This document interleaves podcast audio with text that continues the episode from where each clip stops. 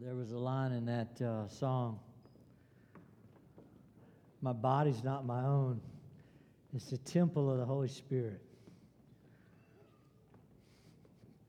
I just caught a vision of the Spirit coming down and coming into 60 bodies on stage. Can you imagine that?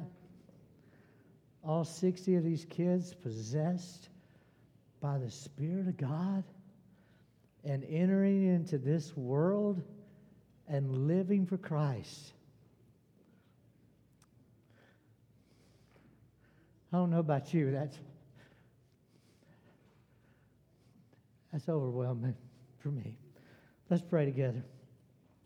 Father, I just want to thank you for these kids. I want to thank you for their love for you. I want to thank you that they sing of you. I want to thank you that they're willing to forsake themselves and be yours. We sung it, we mean it. It's not just words. Lord, the parents in this room have their kids here because they want their kids to enjoy life in Christ. They want them to be possessed by your Spirit. Lord, please don't let us lose a one. Let them all be yours. Let them all be radically transformed by you and enter this world living lives worthy of the gospel, worthy of Christ, giving you honor and glory both now and forever. For we ask in Jesus' name, amen. Open your Bibles with me to first uh, chapter of Philippians. We're looking this morning at verses 27 to the end of this chapter, 27 through 30. Hear now God's word. Philippians 1, beginning at verse 27. Only let your manner of life be worthy of the gospel of Christ so that whether I come and see you or am absent, you know, Paul wanted to come and preach and teach to the Philippians again. He was in jail for the gospel. He hoped to see them again, but he says, Now, I don't know if I'm going to get to come. I, I, I want to come, but if I can't come, you make sure you walk worthy of the gospel of Christ that I may hear, keep on in verse 27, that I may hear of you that you're standing firm in one spirit, with one mind, striving side by side for the faith of the gospel, and not frightened in anything by your opponents. This is a clear sign to them of their destruction, but of your salvation, and that's from God. For it has been granted to you that for the sake of Christ you should not only believe in him, but also suffer for his sake, engaged in the same conflict that you saw I had, and now hear that I still have. Let's think about living a life worthy of the gospel of Christ as presented here in the scripture this morning. It reminded me of a time when I was uh, first, second grade, so about seven years old. And I got to visit my grandfather on my dad's side. Uh, one of the last times I saw him before visited him for his passing. Um, but it's my first sleepover with my granddad. And um, so I got there, I got checked into the little room that I was going to be in, and my grandfather called me to supper. Grandmama's fixed, great meal, need you to come to supper now. I don't remember really remember what I was doing. I just remembered mm, not going now. Uh-uh. I'm going to go when I want to go. You ever have a child like that? I was that child. That I'm going to do what I want to do when I want to do it. And it's not that I didn't want to eat supper, I just wanted to be on my terms. So I didn't go my grandfather came into the room second time and said, uh, David, it's time for supper. You need to come supper. I said, Yeah, right. Yeah. I said that to me. I didn't say that to him. And so I said, okay, you know, and be there, and I didn't get there. He comes into my room the third time and he says, I need you to wash your hands. I see they're dirty. Go into the bathroom, wash your hands, get into the uh, dining room within five minutes, or you won't eat supper with us tonight. And I thought, grandparents are supposed to spoil their kids. There's no way I'm not eating. So I waited the five minutes, and then I went into the bathroom and started washing my hands, knowing five minutes is up. He comes into the bathroom and says, When you finish washing your hands, you go do what you want to do. You're not eating tonight. And I thought, Really? For real? Well, I finished washing my hands. I walked into the dining room. They're already sitting down. They've already prayed. They're starting to eat. And I come to the table. He says, No, sir. Uh uh-uh. uh You were given three chances. You don't eat tonight. I have not, I don't know that I've ever missed a meal since. but what I do know is that I could trust my grandfather's words. And that to live in his house, I had to live worthy of obedience to those words. He wasn't joking. He wasn't being harsh. He wasn't being mean. He was just saying in a nice way, I got two commands be polite and be punctual. That's not hard. Your grandmother has worked hard to prepare a meal. Be polite, show up, and show up on time. That is not hard to live with. He made that clear to me. I have never forgotten it. And I have respected him greatly to this day that I missed a meal because I learned life is to be lived in a certain manner that matters to others. It needs to be lived in a manner worthy of those you're living for and living with. So when Paul speaks here in Philippians, only, he said, well, I don't know if I'm going to see you. I don't know if I'm going to get to preach to you. I don't know what else is going to happen in this life. This may be it for me. Only let your manner of life be worthy, please. I don't ask much. Let it be worthy of the gospel of Christ. So I think we need to stop and reflect and meditate. What does that mean? There's a manner of living you and I should exhibit where other people say, those people are related to Christ. Those people are committed to good news that Jesus Christ came into the world to save sinners, among which they are in that group. They're sinners, they're saved by grace, and they live in a manner consistent with gratitude for their Savior. Do people see that of us? Do they see that our manner of life is radically different because of who we serve, because of who we live for, because of our Redeemer. Um, what does that mean? Help us grow in this thing called the uh, uh gospel. The gospel is just, the word just means good news. Walk in a manner consistent with the good news of Christ. Uh, that's what we need to do. Paul says the verse, first word, verse 27, only. In other words, whatever happens, only, I don't know, whatever happens, let it happen that we're going to be responsible believers, living a life in a manner other people see it's consistent with Christ.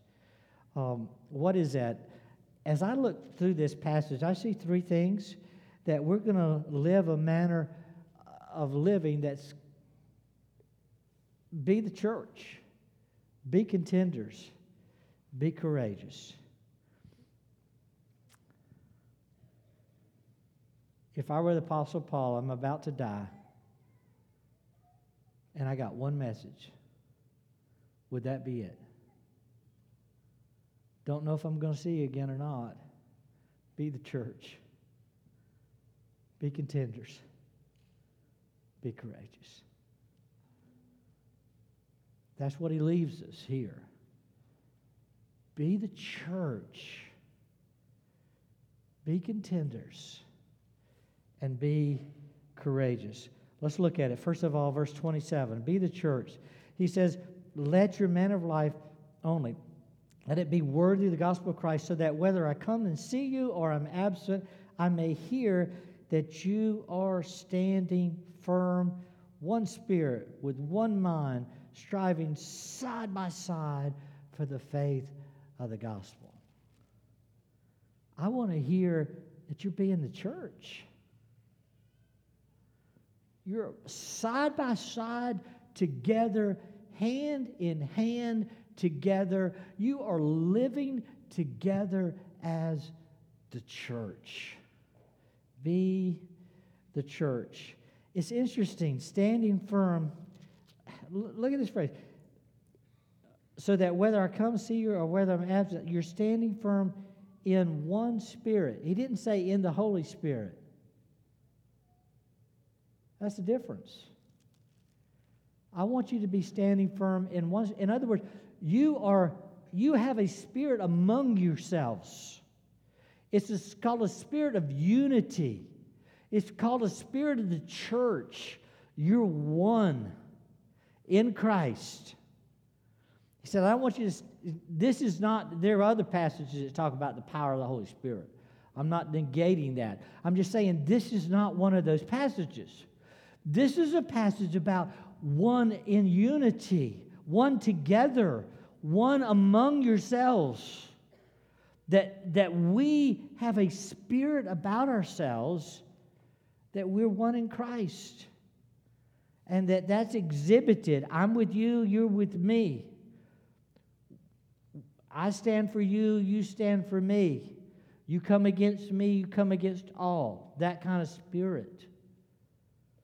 That we are one in spirit. We're being the church. And I don't know what his world was like, but if he were speaking today, he's speaking into a world of individualism. And he says, in, in, in this world, you're different. You're not individuals, you are a corporate body. You belong to one another, and you do life together. That's who you are. That's what you do. Uh, you, don't, you don't wake up thinking it's about me. It's not about you, it's about us. We are that group that God has chosen and purchased through the blood of Christ to be His for all eternity. Be the church. That's where Paul is speaking to us here. Let me uh, look at a few other verses with you. Look at Ephesians 4 3 through 4. Ephesians 4.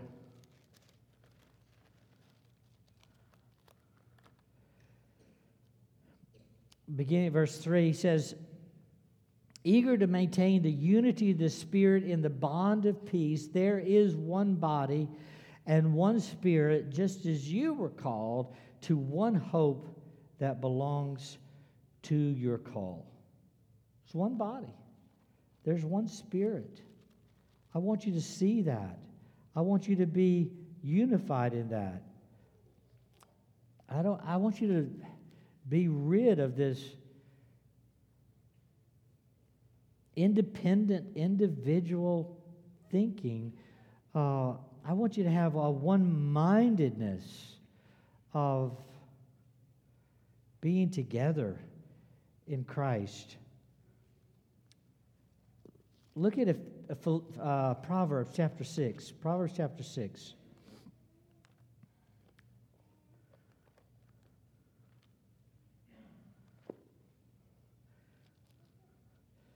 Proverbs chapter 6, beginning at verse 16. There's six things the Lord hates. Seven that are an abomination to him haughty eyes, lying tongue, hands that shed innocent blood, a heart that devises wicked plans, feet that make haste to run evil, a false witness who breathes out lies. And notice the last one, seven. And one who sows discord among brothers.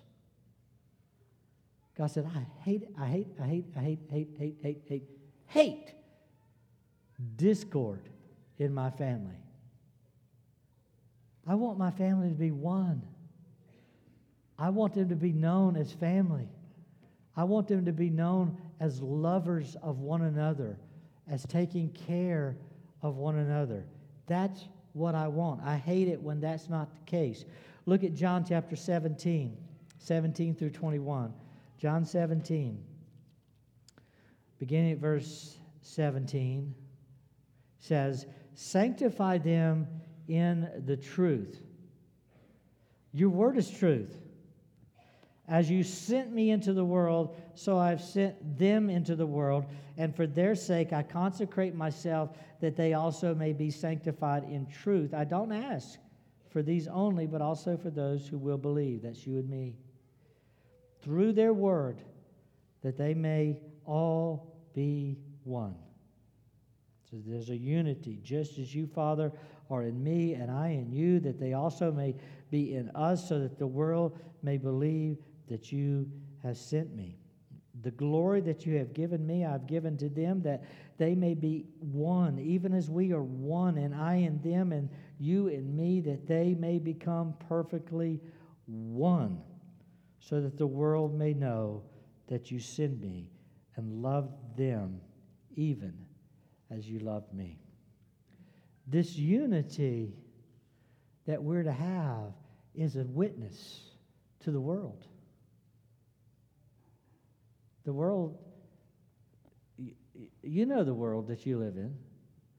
So individualistic. We all have our own individual devices and we all do our own little thing. And, and the world looks at us and says, Y'all put down your devices, don't you? And y'all talk to one another. And y'all have feast where you eat and you drink and you play and you pray and you enjoy one another. Wow. We don't do that. And, and, and, God says, That's what I want the world to see you in love with you. All of you. One in Christ. Where you're not trying to find ways to tear one another down, but build one another up. I went uh, duck hunting one uh, early morning on the Black River Swamp down in the lower part of the state. I went with a church officer, just pointing that out, that uh, they're supposed to take care of me, right? And um, it was a deacon. You know, deacons are supposed to care. That's what they're called to do. So we go into this swamp early in the morning, and um, it's dark. And we get out of our little John boat and get into water about this deep. And he tells me, Stand over here by this tree. So I'm standing right here by the tree, and we're going to wait for ducks to come in. The tree's my camouflage. He's standing over there by that beam by his tree. And in between us are decoys so that the ducks come right in between us, okay? And they're going to land out here or they're going to land over here. There's only one place you don't shoot in this scenario that way. And that person's not supposed to shoot this way. Everybody knows that. The number one rule when you own a gun is you point it in a safe direction. That's what you do, whether it's loaded or not loaded. Always keep the gun in a safe direction. So I'm sitting here beside this tree, you know, uh, kind of freezing, it's cold, and wondering if ducks are going to come in see these decoys and we're going to shoot ducks. And just as it's starting to get light, you hear the wood ducks whistle. You know, here they come. They're fixing to come right in. I knew they were coming in. And so I hear them out of my left ear. I look and I see his gun come up. pointed straight towards me. And I'm thinking, what is he thinking? And he pulls the trigger, and it's just dark enough. I could see sparks coming out of the barrel. That's the bullets coming out. And they're headed right towards me. And I scream. I don't know what I screamed. I just said, No! And I turn. One caught me in the shoulder, one of the pellets. One caught me right there. You feel that spot. It's hard. There's a big skull bone right there. And that pellet caught me right there. And the deacon said, Oh no, I shot the preacher.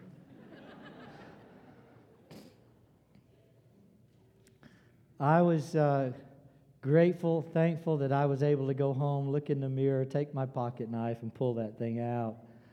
And put a little, I, old school, I put a little turpentine on there. And uh, I was good to go. you don't shoot the preacher.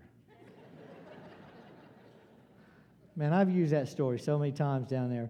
You don't shoot the preacher. You don't shoot your spouse. You don't shoot your kids. You don't shoot your parents.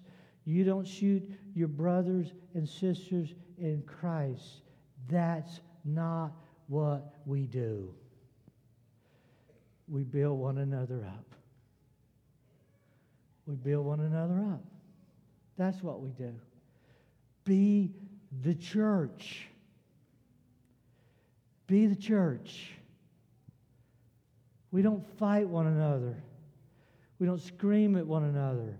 We don't complain about one another. We build one another up. Be the church. You know that's important. And there's times where we have fallen short of that. And we have not been building one another up. God says, I, I, I want to see if, whether I come to you or not. I want to be I want to be able to see that you're one spirit.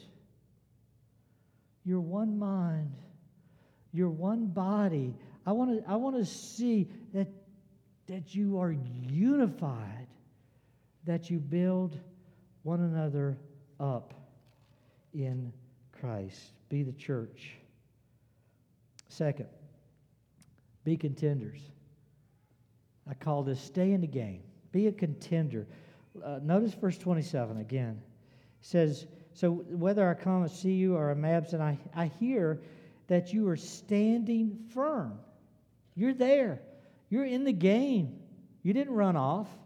You're standing firm in one spirit with one mind. You are striving side by side for the faith of the gospel. You, you're contending, you're there. You're not leaving the scene uh, for the faith of the gospel, for the sake of Christ. You are advancing the church of Christ. Um, you know, when we think about opposing teams, we think about contenders. They are contending for their side, we're contending for our side. And I think it's a good illustration. Just stay in the game, be a contender, be the church who is fighting to advance the church. Um, what do you need to know in order to advance the gospel? We're to walk worthy of the gospel of Christ, good news of Christ. Well, you need to know the good news. Well, let's just look at a few places. You know, one of the most popular, so you can always do this no matter who you're with, what you know. Look at John 3.16 again. Uh, you know this passage. And say, well, I need to be one who advances uh, the gospel of Christ. So let me advance this. Uh, John 3, verse 16 God so loved the world. We have a world God loves. Now, the world can have a world of meanings. For the sake of argument this morning, the world here is the world of the church, the world of Christ, the world of Christ's family. God loves his family. He's purchased us with his own blood. God so loved his church his family. Present that as good news. God has a people that he loves dearly.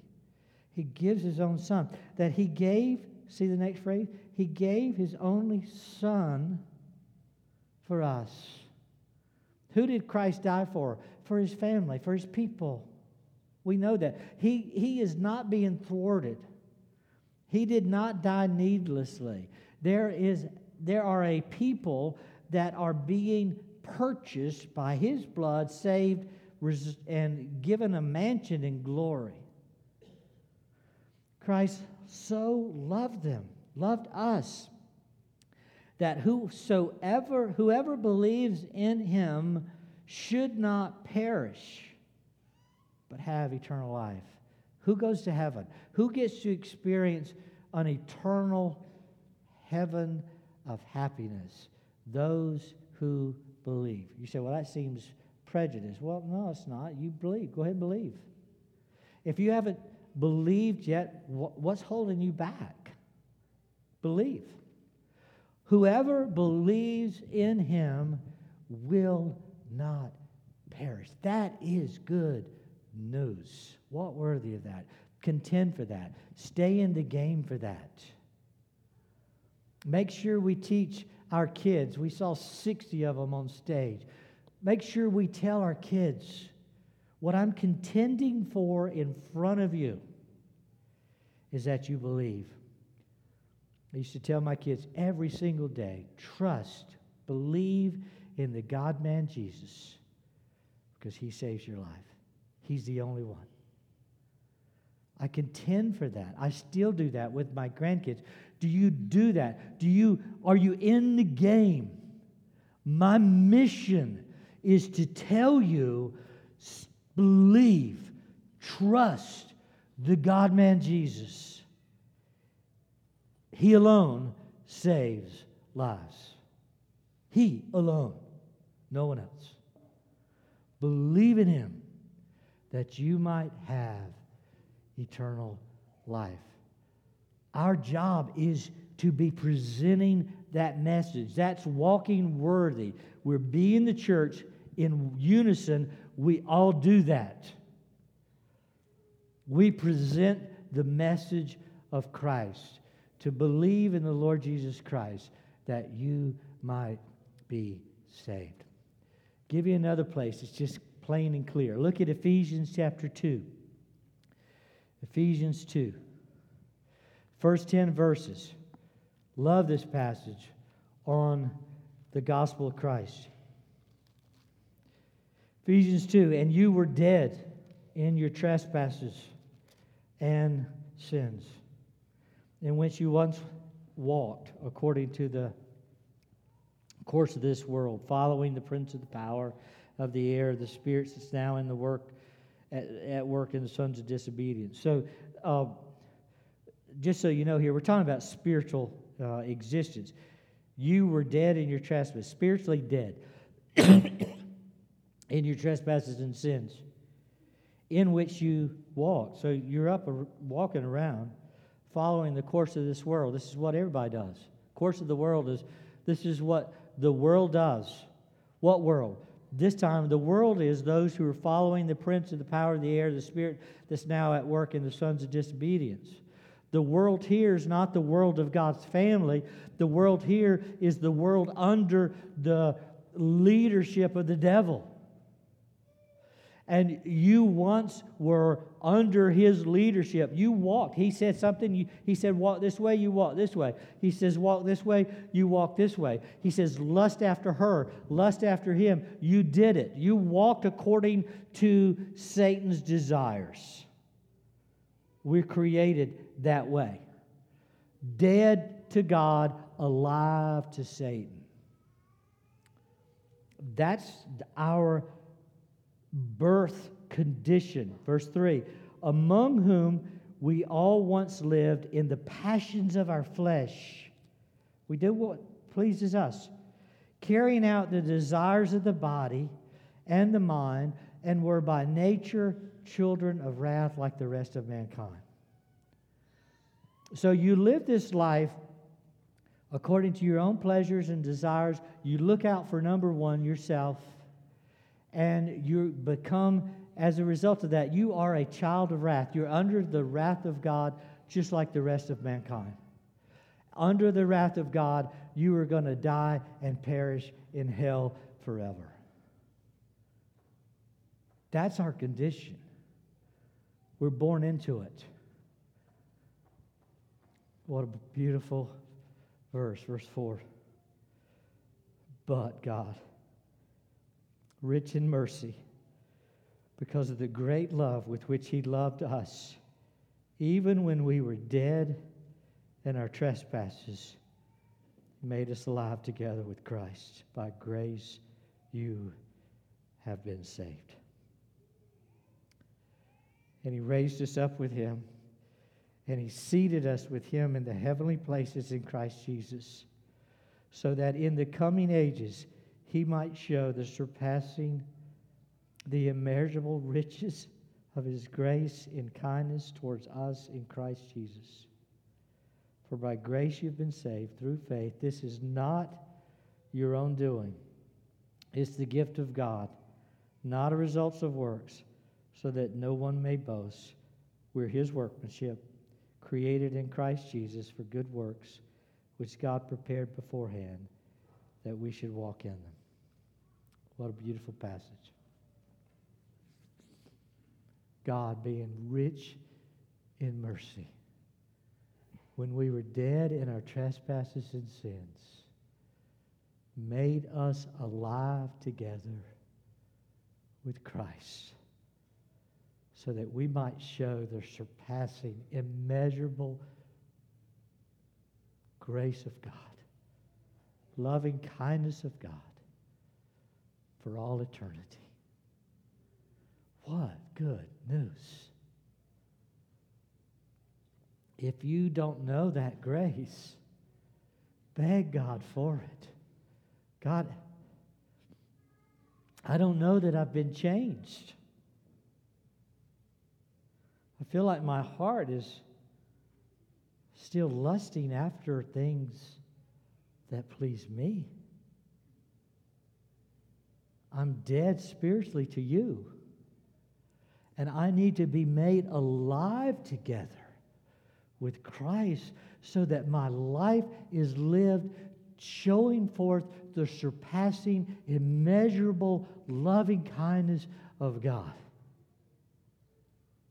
If that's not what your life is showing, you've not been changed. That's a radical difference. There's no way those two looked alike. One, I'm living to please myself. I'm lusting after what pleases me. Another, I am showing forth the immeasurable love of God for a sinner. You understand, right? Those don't look the same. When people say to me, Christians don't look any different from non Christians, I said, no, I don't believe it, don't trust it. That's not what the Bible says.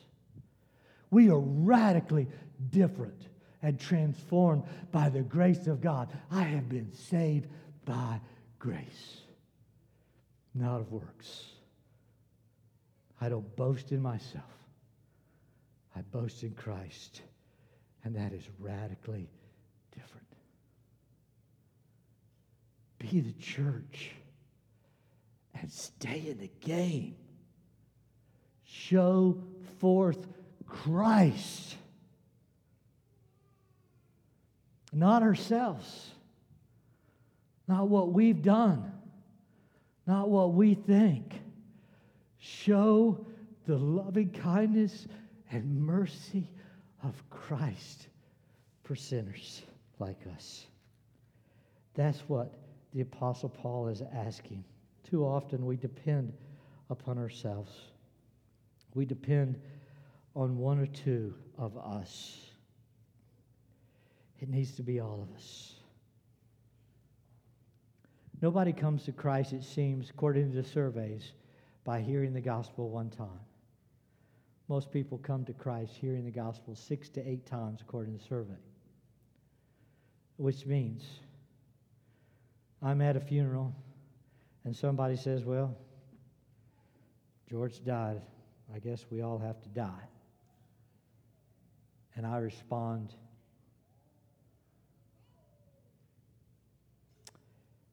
we all have to die. The main thing is that we're ready. And that's all I say. One person leaves thinking.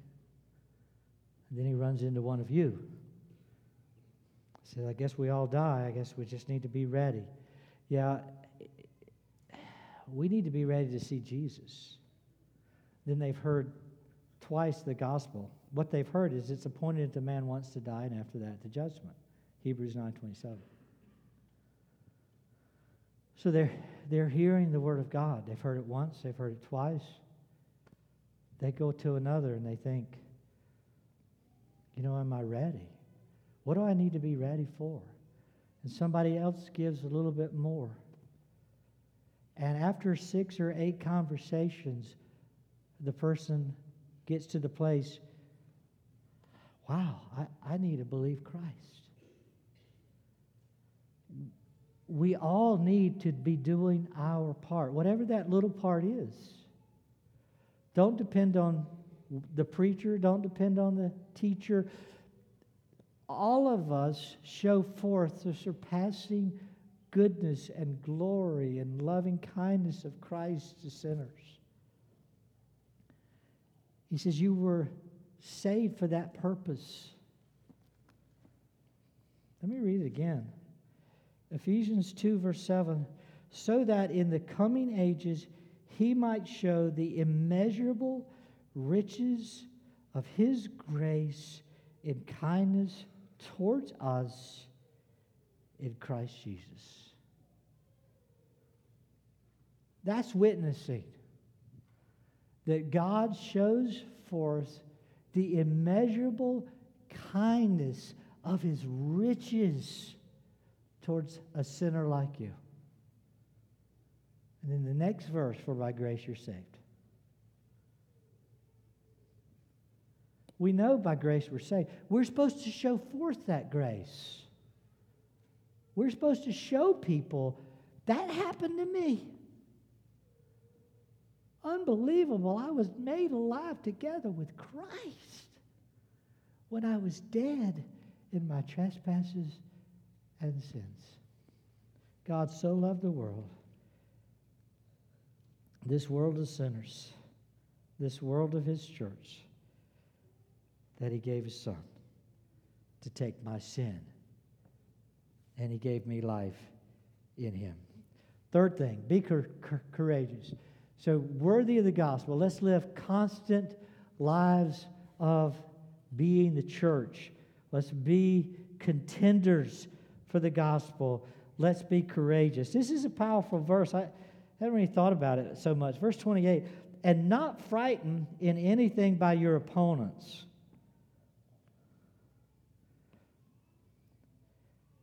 That's that's a difficult command for me. David, I don't want you to be frightened in anything by your opponents. Philippians 1, verse 28. This is a clear sign to them of their destruction, but of your salvation, and that from God. Uh, you're clearly showing them you're saved when you are not frightened in any way by anything your opponents throw to you. Wow. That's what God wants. And, and he, he says it like we should just be there. Are you there? You're not frightened by anything your opponents throw at you? And in not being frightened, you're declaring to them, showing to them, I'm safe. You can't hurt me. I used to uh, lead uh, cave exploration when I was in college. I was a spelunker. And I would get uh, four, five, six, up to seven people from college campus. And instead of staying up all night studying for exams, we would cave at night, not study at all for the exam. And with just your headlights on, you know, I'm coming up to a cavern, and you'd look down the edge, and it could go two, three hundred feet deep. And we got to step over this cavern to keep going. And I would have people come up to the edge, I just jump. And I'm sitting there again, just jump. And they're going, uh uh-uh. uh That scares me. And so sometimes I would, I would stand on this edge and I would just fall across and put my hands and make a bridge. I said, well, just step right here in my back. You know, I'm here. And you're good. I said, you could push me down and I could fall. I don't think it's going to happen, or I wouldn't be offering this. I said, You could still fall. And here's my, here's my one liner that I just loved, and people would theologically just mess with them. I says, If I fall or you fall, you're a believer, right? Just make you perfect. It'll just make you perfect. And they say, What? I said, There is no fear. No fear at all. I won't get worse by going down this crack. I will only get better. I am in Christ. Are you? And it made them really think Am I really in Christ? Because if I'm really in Christ, there's no not salvation. I am saved. I won't fall down the crack and then all of a sudden not be saved. All of a sudden not be fixed. All of a sudden not be become like Christ, become perfect in Christ. If I die, I'm with Christ. I am His eternally, perfect, glorified, redeemed, sanctified in Him, the bride of Christ. Do we not get that? He says, when you get that and the enemy attacks it, bring it on, guys. Come on. You don't hurt me. I am not frightened by anything because I'm in Christ. And in Christ, it's only up from here. It only gets better. There's no downside to this. In Christ, it's only up. And that's what the Apostle Paul is saying to us in this verse. You're not frightened by anything, in anything by your opponents. It's a clear sign. They're going to be destroyed, but not you. I'm of a elect, chosen, redeemed, purchased group. I've got my ticket to glory, and it was purchased with the blood of the glory maker. I'm His. I'll be okay. Are you there? Are you that courageous? Or are you not even fighting that war? Maybe you're in the wrong war, friends. Maybe you've invented something that's not real. You're not even thinking this way. It's between heaven and hell, it's between God and Satan. And we got to get back in the game and we got to be courageous. Notice the end of verse 28 destruction, but of your salvation, and that, last two words, from God. Where do we get salvation? From God. Those are two words to circle. I'm saved because of God. I, it's not about me. I'm not depending on me to be strong and courageous. I'm depending on God to do what He says. I'm saved. He saved me. That's enough. So, Let's be the sign. Let's be courageous. Let's let people know we are saved. It's from God. Verse 29 It's been granted to you that for the sake of Christ, you should not only believe in him, but also suffer for his sake. I don't have time to explain that. Take that and meditate on it. Suffer for his sake. Where does the Bible say you're supposed to have an easy life? Here it says you're supposed to suffer for his sake. How about put that on a plaque and put it over your microwave so that you see it every day? Suffer, that's how I cook, right? Is that how you cook? You see it every day. Suffer for his sake.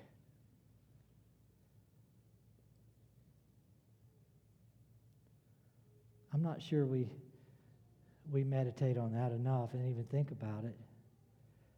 We want ease for his sake. We want peace for his sake. We want joy for his sake. He says, not only believe in him, yeah, I know I got to do that, but also suffer for him. Engage in the same conflict that you saw I had and now hear that I still have. The Apostle Paul, he says, You've seen an example of this. I suffered while I was with you. I suffered again. I go to jail. You heard I had a little time of peace. Hey, I suffer more. I kind of expect to go to my grave suffering for his sake. The Christian life is not one where that goes away. We suffer for his sake, but then we're glorified because of his love.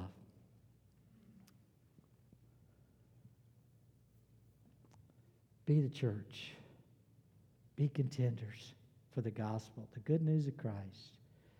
And be courageous. You may suffer, suffer, suffer, suffer. Stand up to it. It's for Him who saves you and glorifies you and takes you to Himself. Let's pray. Father, thank you for your word, your truth. There's so much for us to learn and be transformed by. Transform us, oh God.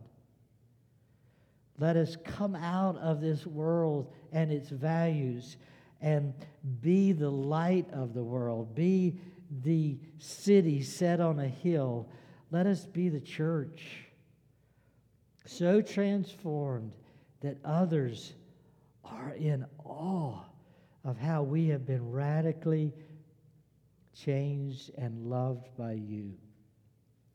Father, for those in this place that are playing church, that are playing with you, that are putting off a submission to you, change them, we ask. Grant them saving grace. Oh Lord, build your church. We ask in Jesus' name. Amen.